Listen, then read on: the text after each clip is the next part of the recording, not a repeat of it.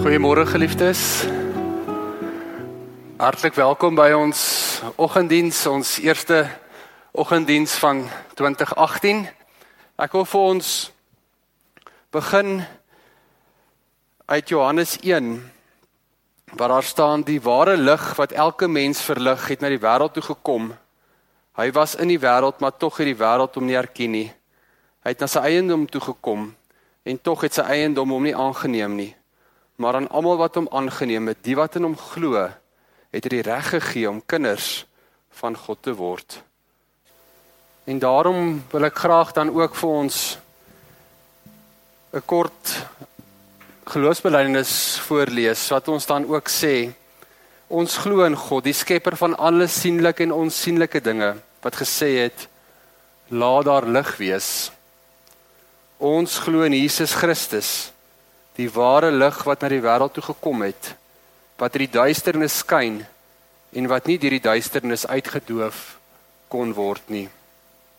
Ons glo in die Heilige Gees wat die lig van God se woord op ons lewenspad laat skyn en ons nuut maak sodat ons ook lig vir die wêreld kan wees.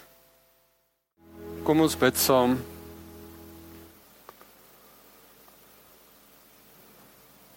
Ons Vader, ons God en ons Heer. Dankie dat ons die voorreg het om U vanoggend te kan aanbid as die God van die heelal. Die Skepper God wat die lig na die wêreld toe gebring het. Here, ons woorde is te min om te beskryf wie is. Maar hoor ver oggend ons harte as ons kom om U te kan aanbid en voor U te kom buig. Here, dis partykeer so moeilik om voor U te buig. Maar help ons ook wanneer ons na U toe kom dat ons juis voor U sal kom buig. Baie dankie vir die woord wat U vir ons gee wat ons rig en wat ons lei en wat ons vorm. En daarom Here bid ek dat U vir ons ook ver oggend U woord sal oopbreek dat ons dit ook sal verstaan. Ek bid dit in U wonderlike naam alleen. Amen. Jy is welkom om jou Bybel so lank oop te maak by Matteus hoofstuk 2.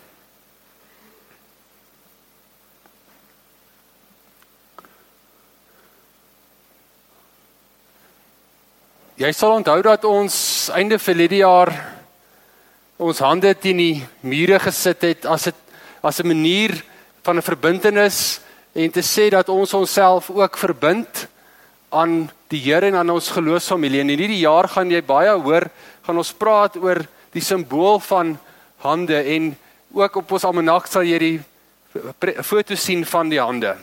En hierdie eerste deel van die jaar gaan ons werk met die oorhoofse tema bietjie van aanbiddende hande. Jy sal dalk opgelet het in die musiek wat ons gesing het ver oggend. Dit is aanbiddingsmusiek, aanbiddende hande om ons by die punt uit te bring om die Here dan ook te aanbid. Miskien dalk op 'n nuwe manier, dalk op 'n ander manier, maar dat ons regtig die Here sal aanbid met ons hele lewe. Dit is die een gedagte en tema wat deurloop. Die ander een is dat ons in hierdie tyd in ons kerklike jaar kom by die punt wat ons noem epifanie. Nou dit is 'n vreemde woord ek nou sal verduidelik, maar in Desember het ons begin met ons adventstyd wat ons uitgesien het na die koms van Christus. Dat het ons Kersfees gevier en van na Kersfees af in die kerktyd staan hierdie bekend as epifanie dat ons vier dat Jesus aarde toe gekom het. En wat dit dan impliseer en so is die jaar dan ook aangaan in ons kerklike jaar gaan ons die lewe van Jesus dan ook volg tot ons dan later by Paasfees kom met die uh, kruisiging en dan ook die opstanding en dan Pinkster wat ons gaan vier. So dit is op 'n ander manier 'n ander ritme wat ons jaar dan ook werk. Viroggend se teks is Matteus 2 wat ons waarskynlik sal herken as 'n Kersfees teks. Nou ek het nie 'n ou Kersfees teks gaan uithaal en om viroggend kom preek nie. Matteus 2 help ons om by die aanbidding uit te kom, om God weer opnuut raak te sien. Ongelukkig is dit so dat as ons die Bybel nie baie goed ehm uh, ken of lees nie, dan baie keer vir vir uh, weef die verhale nogal aan mekaar en word ons baie keer deur die media of deur kerskaartjies gedwing of ehm um, gekondisioneer van hoe werk sekere goed in die wat in die Bybel staan wat nie noodwendig in die Bybel staan nie. Een daarvan is die drie wyse manne. Die Bybel sê nêrens dat dit drie wyse manne was nie. Dalk is dit dalk vir jou vanoggend dalk 'n skok. Ek probeer nie skok nie, maar dat ons die teks lees om te kan sien waarby dit dan uitgekom het. Maar dat ons op 'n manier kan lees wat Matteus vir ons wil sê. Jy weet natuurlik daar's vier evangelies en elke evangelie vertel op 'n ander manier die koms van Jesus. Johannes, byvoorbeeld Evangelie van Johannes, het nie 'n geboorteverhaal van Jesus nie. Hy sê vir ons Jesus was die lig van die wêreld wat na aarde toe gekom het. Markus, die ander evangelie, het ook nie 'n geboorteverhaal nie. Hy plaas baie klem op Jesus se lyding. Maar Matteus en Lukas is die twee evangelies wat ons help om Jesus se lewe en sy geboorte te vertel. En ongelukkig gebeur dit partykeer dat Matteus en Lukas se twee evangelies bietjie met mekaar um verweef word. Byvoorbeeld vertel Lukas vir ons van skaapwagters wat die teken gekry het dat Jesus gebore word. Uh, Matteus vertel dit nie, hy vertel van die sterrekykers wat uh, 'n besoek uit die ooste uit na Jesus toe gebring het. En so kan ons bietjie as ons die teks bietjie fyner lees, kan ons dit dan onderskei. So kom ons lees vir oggend dan nou saam uit Matteus 2. In jou gedagtes mag dit dalk wees dat hierdie onmiddellik plaasgevind het na Jesus se geboorte. Maar uit die teks wat ons nou gaan lees, sal ons sien dat hierdie besoek uit die ooste waarskynlik gebeur het toe Jesus bietjie ouer was. Ons kan nie presies sê nie, maar nie dadelik direk na sy um, geboorte nie, maar kort daarna. Matteus 2. Jesus is in Bethlehem in Judea gebore tydens die regering van koning Herodes. Na Jesus se geboorte het daar sterrekykers uit die ooste in Jerusalem aangekom en gevra: Waar is hy wat as koning van die Jode gebore is? Ons het sy ster sien opkom en ons het gekom om aan hom hulde te bewys. Kom ek hou net vir 'n oomblik op daarso. In hierdie twee verse sê Matteus eintlik geweldig baie. Want Matteus skryf vir Jode.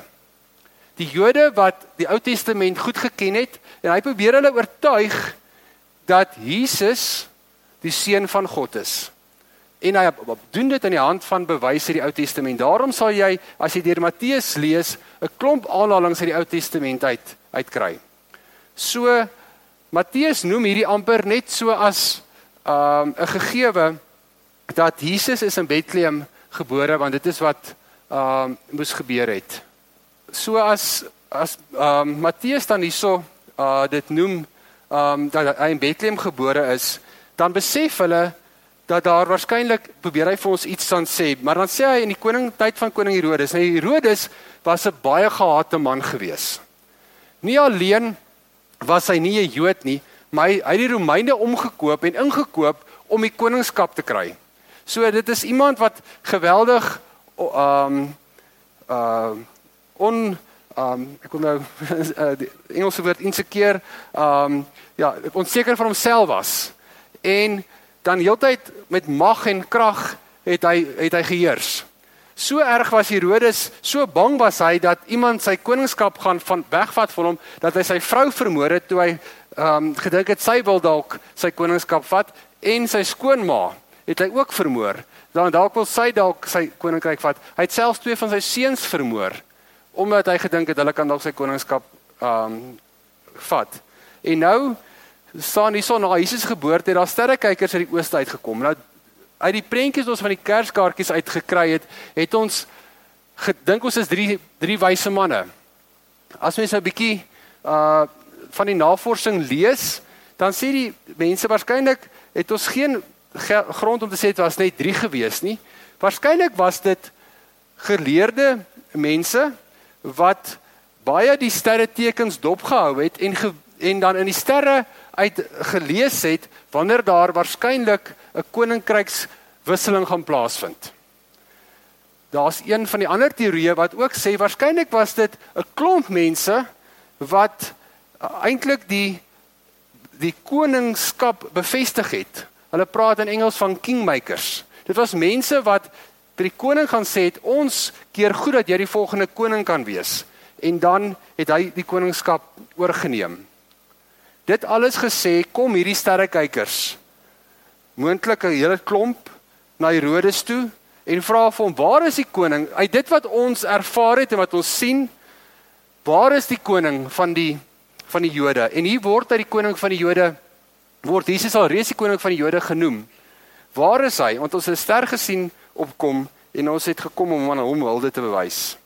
Toe koning Herodes vers 3 hiervan hoor, was hy in die Here Jerusalem saam met hom hewig ontstel. Hy het toe die priesterhoofde en die skrifgeleerdes van die volk bymekaar geroep en hulle uitgevra oor waar die Christus gebore sou word. Let weer daarop as Matteus hierso skryf, dan skryf hy implisiet probeer hy vir sy lesers en sy hoorders vir ons sê wat gebeur hierso. Hy sê hy noem hy koning van die Jode. Hy sê hy is die Christus. Nog niemand anders het dit gesê van Jesus nie. Maar hy skryf hierso waar die Christus gebore sou word. Vers 5. Hulle het hom geantwoord in Bethlehem in Judea, want so is dit deur die profeet geskrywe. En jy Bethlehem gebied van Juda, jy is beslis nie die kleinste onder die leiers van Juda nie. Uit jou sal 'n leier voortkom wat vir my volk Israel 'n herder sal wees. Wat hier gebeur? Die sterrekykers kom na Herodes toe in Jerusalem. Hulle vra vir hom: "Waar is die koning?" Hy sê: "Ek weet nie, maar dit maak nie saak nie want ek is die koning." En dan is hy ontstel en hy kwaad. Hy roep die skrifgeleerdes. Die skrifgeleerdes sê vir hom: "Kom ons kyk in die skrif. In Micha in die Ou Testament staan hierdie profesie dat dit Bethlehem sal wees." En dan ehm um, ver lees ons in vers 7. Daarna het Herodes die sterrekykers in die geheim ontbied en noukeurig by hulle vasgestel wanneer die ster verskyn het. Hulle het na Bethlehem toe hy het hulle na Bethlehem toe gestuur met die woorde: "Gaan doen noukeurig ondersoek na die kindjie en as jy hom kry, laat my weet sodat ek ook aan hom hulde kan gaan bewys." Natuurlik weet ons dat Herodes 'n ander agenda gehad het, maar stuur hy dan die sterrekykers of hy laat hulle gaan om hulde te gaan bewys of meer inligting te kan herwin. En dan gaan hulle gaan hulle en dan lees ons in vers 9 nadat hulle die koning aangehoor het, het hulle vertrek en kyk die ster wat hulle sien opkom het, het hulle gelei totdat dit gaan staan het bo die plek waar die kindjie was. Toe hulle die ster sien, was hulle baie bly. Hulle het in die huis ingegaan en in die kindjie saam met Maria sy moeder gesien en hulle het gekniel en aan hom hulde bewys. Daarna het hulle reissakke oopgemaak en vir hom geskenke uitgehaal: goud, wierook en mirre. En omdat God hulle in 'n droom gewaarsku het om nie na Herodes toe terug te gaan nie, het hulle met 'n ander pad na hulle land toe teruggegaan. Net terwyl jy die teks nou so daar by jou het, kan jy daarso in vers 11 sien dat hy sê hulle het in, die huis ingegaan so waarskynlik wat ek nou nou gesê dat Jesus bietjie ouer was, nie meer um, waarskynlik in die stal gewees nie saam met um, Maria sy moeder en toe het hulle daar gaan kniel en aan hom hulde bewys. Nou sal jy vanoggend vir my kan sê nou maar wat het dit nou vanoggend met ons te doen in 2018? En Dit is so baie keer wil ons die verhaal van die wyse manne soos ons dit ken of die verhaal van die wys ehm um, sterre kykers wil ons sê ja, dit is maar 'n dis maar 'n mooi verhaal wat ons ken en ons almal van van weet. Maar eintlik is die vraag wat hierdie teks vanoggend vir ons wil vra is vir wie buig ons? Vir wie aanbid ons? Want jy kry hierdie twee kontrasterende prentjies van Herodes aan die een kant wat die vals koning is wat alles in sy vermoë gedoen het om te probeer koning word. Hy het selfs die koningskap gekoop. Almal om hom vermoor om die koningskap te behou. En wat sê hy wil vals hulde bring aan die nuwe koning. Aan die ander kant lees ons van vers 9 van hierdie ware koning van Jesus en van hierdie sterrekykers wat ware hulde vir Jesus wil kom bring.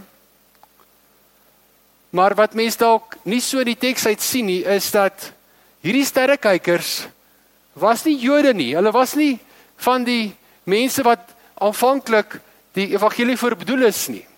Hulle is in hierdie taal heidene en tog erken hulle op watter manier ook al erken hulle hiersoos iets. Hier is iemand wat ons moet gaan aanbid. En kan hulle nie anders as om 'n hele trek van die ooste af, waarskynlik daar um van Arabië se kant af, die huidige um Iran op te trek Jerusalem toe om te sê ons moet by hierdie koning uitkom en dat ons vir hom hulde kan kan bring. En as dit dan gebeur, dan is hulle op hulle voorspelling so 10 km uit. Jerusalem en Bethlehem was so 10 km uitmekaar uit. En dan kom hulle by Jerusalem as die plek waar hulle dink die koning behoort te wees, want hy behoort mos een te wees wat opgevolg word. Hy is die een wat aanbid moet word. En dan skrik Herodes homself in 'n ander bloedgroep in as hy besef maar hier's iets anders. En dan kry hy mense in. Dan roep hy die skrifte bymekaar, al die profesieë en die skrifgeleerdes kom bymekaar en sê ons sien in die skrif dit is Bethlehem. En dan laat hy hulle gaan Bethlehem toe maar met die vals motief. As hulle terugkom, dan kan ek hom gaan doodmaak. En dan kom die sterrekykers dan by Jesus aan, besef wat hier gebeur en gee vir hom in aanbidding buig voor hom neer goud, wierook en mirre. Van daardie waarskynlik maar drie geskenke was dit mense gedink dit behoort drie wyse manne te wees. En was hulle sterk van plan nadat hulle Jesus aanbid het om terug te gaan na Herodes toe. En dan weet ons in 'n droom sê vers 12 vir ons dat Jesus hulle weerhou om toe terug te gaan uh na Herodes toe. Die progressie wat ek nogal sien in hierdie teks is hulle het 'n ster gesien. Toe het hulle die skrif gesien en toe het hulle die seun gesien. En dit help ons ook om ver oggend vir onsself te vra waar trek ons op hierdie pad saam met die Here. Ons het dalk die ster gesien, maar ons sukkel om by die skrif uit te kom. Hierdie sterrekykers het geweet hier's 'n teken. En eers toe hulle by die regte teks by die skrif uitkom, ontdek hulle maar hier is die Here. En as hulle by die skrif uitkom, reageer hulle daarop in 'n positiewe manier anders as Herodes wat woedend is, het hulle 'n klomp vreugde en sê hulle gaan soek hulle die seun. En geliefdes vir oggend is die vraag dat ons ook by die punt uitkom om by die seun uit te kom. Kersfees kan maklik maar net iets word wat die einde van die jaar plaasvind. Wat ons maar net vier wat ons gewoonlik maar verlof neem en Kersfees was lekker of nie lekker nie en dit is verby en ons gaan aan. Epifanie in hierdie tyd wat voorlê, die om die feit dat Jesus gekom het te vier, help ons om te dink wat beteken dit dat Jesus gekom het? Kersfees is nie maar net o, dit is lekker om vir mekaar geskenke te gee nie.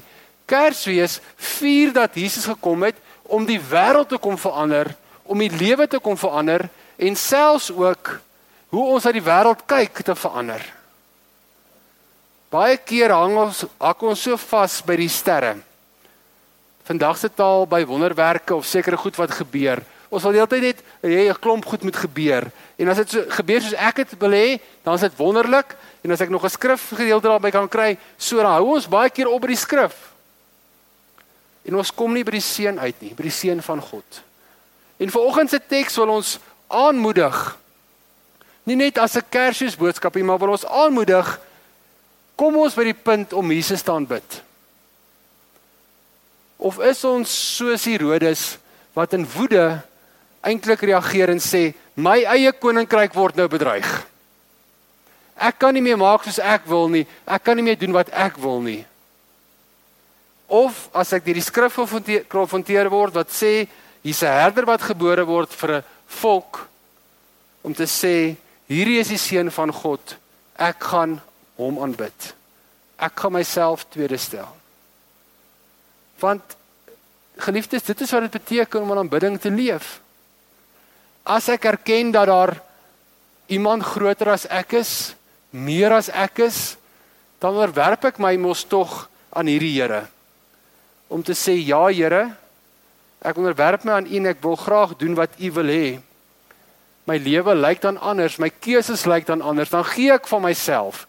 So wat hierdie sterrekykers iets kom gee het van hulle self, goud, wierook en mirre, besondere geskenke, kom gee hulle iets van hulle self en hulle gaan weg en hulle lewens is vir altyd verander. Dan roep die evangelie ons ver oggend op en sê ons kan nie dieselfde bly nie. Ons kan nie maar net sê dit is mooi nie. Dit vra vir ons, waar staan jy?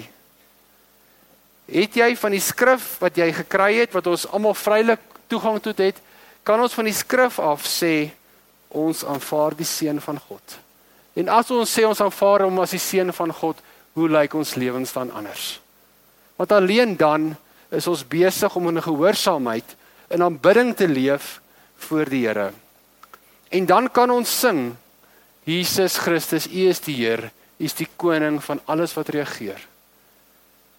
Toe ons nou nou gesing het, wou ek amper opgestaan opgekom het, daans gesing het en gesê het amen en die seën uitgespreek het, want ek gevoel die preek is klaar gepreek. Om in aanbidding voor die Here te wees in ons lewe so te leef maak op die ou net 'n verskil dat ons kan sê ons kies vir 'n ander werklikheid. Ons kies om saam met die Here 'n pad te stap omdat ons weet hy het dit in, in beheer. En daarom help Matteus ons ver oggend om dit juist te kan sê. Ek lees die mooi aanhaling wat uh die paus geskryf het hierdie week na aanleiding van hierdie teks. Hy sê uh nog ek het voor ek dit lees in die, in Engels word uh die sterrekykers daar verwys as mad um uh magi. So dan sê hy like the magi, believers are led by faith to see God in the most hidden places, knowing that the Lord waits them there. Wat ek dit weer lees, like like the magi, believers are led by faith to see God in the most hidden places, knowing that the Lord waits them there. Waar is dit waarna die Here jou lei waar jy hom ook kan ontdek?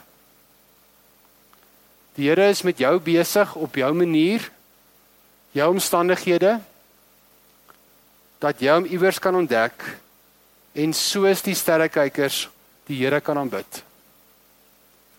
En ek wil graag dit vir jou toebid vir 2018. Mag jy soos die sterrekykers regtig Jesus soek om hom te ontdek. En om waarskynlik in die onwaarskynlikste plekke te wees te kry. Selfs as jou kompas bietjie uit is, selfs 10 km uit is, dat jy sal weet dat die Here jou gaan gebruik om iets van hom te ontdek. Mag jy jou oopmaak om dit raak te sien. Want hierdie sterrekykers was nie die mense wat dit wat dit moes um raak sien nie. Die skrifgeleerdes en die fariseërs wat eintlik die skrif gehaat het en alles kon raak sien, het glad nie raak gesien nie. En Matteus help ons en soos hy ook verder Matteus aangaan, vertel hy van tel, tel, telke male hoe die mense wat dit nie verdien het nie, by ou en Christus ontdek het. En mag ons terwyl ons daaroor nadink wat dit beteken om Christus te ontdek, mag ons hom vind op die plek wat ons hom dalk nie verwag nie. Dalk mag jy in hierdie jaar Christus ontdek met iemand wat saam met jou werk. Dat jy dit met hom deel. Dat jy by iemand iets ontdek wat saam met jou jou pad kruis wat vir jou vertel van Christus, wat met jou deel oor Christus. Wat jy sy hande en voete kan ervaar, maar dat jy dit ook kan wees vir hierdie jaar. Mag jy op hierdie pad wat voor lê nie net vassteek by die ster nie en by tekens nie. Mag jy die skrif ontdek om op die ou ene by die seun van God uit te kom, dat ons hom kan aanbid as die Here en God van ons lewe. Amen. Kom ons bid saam.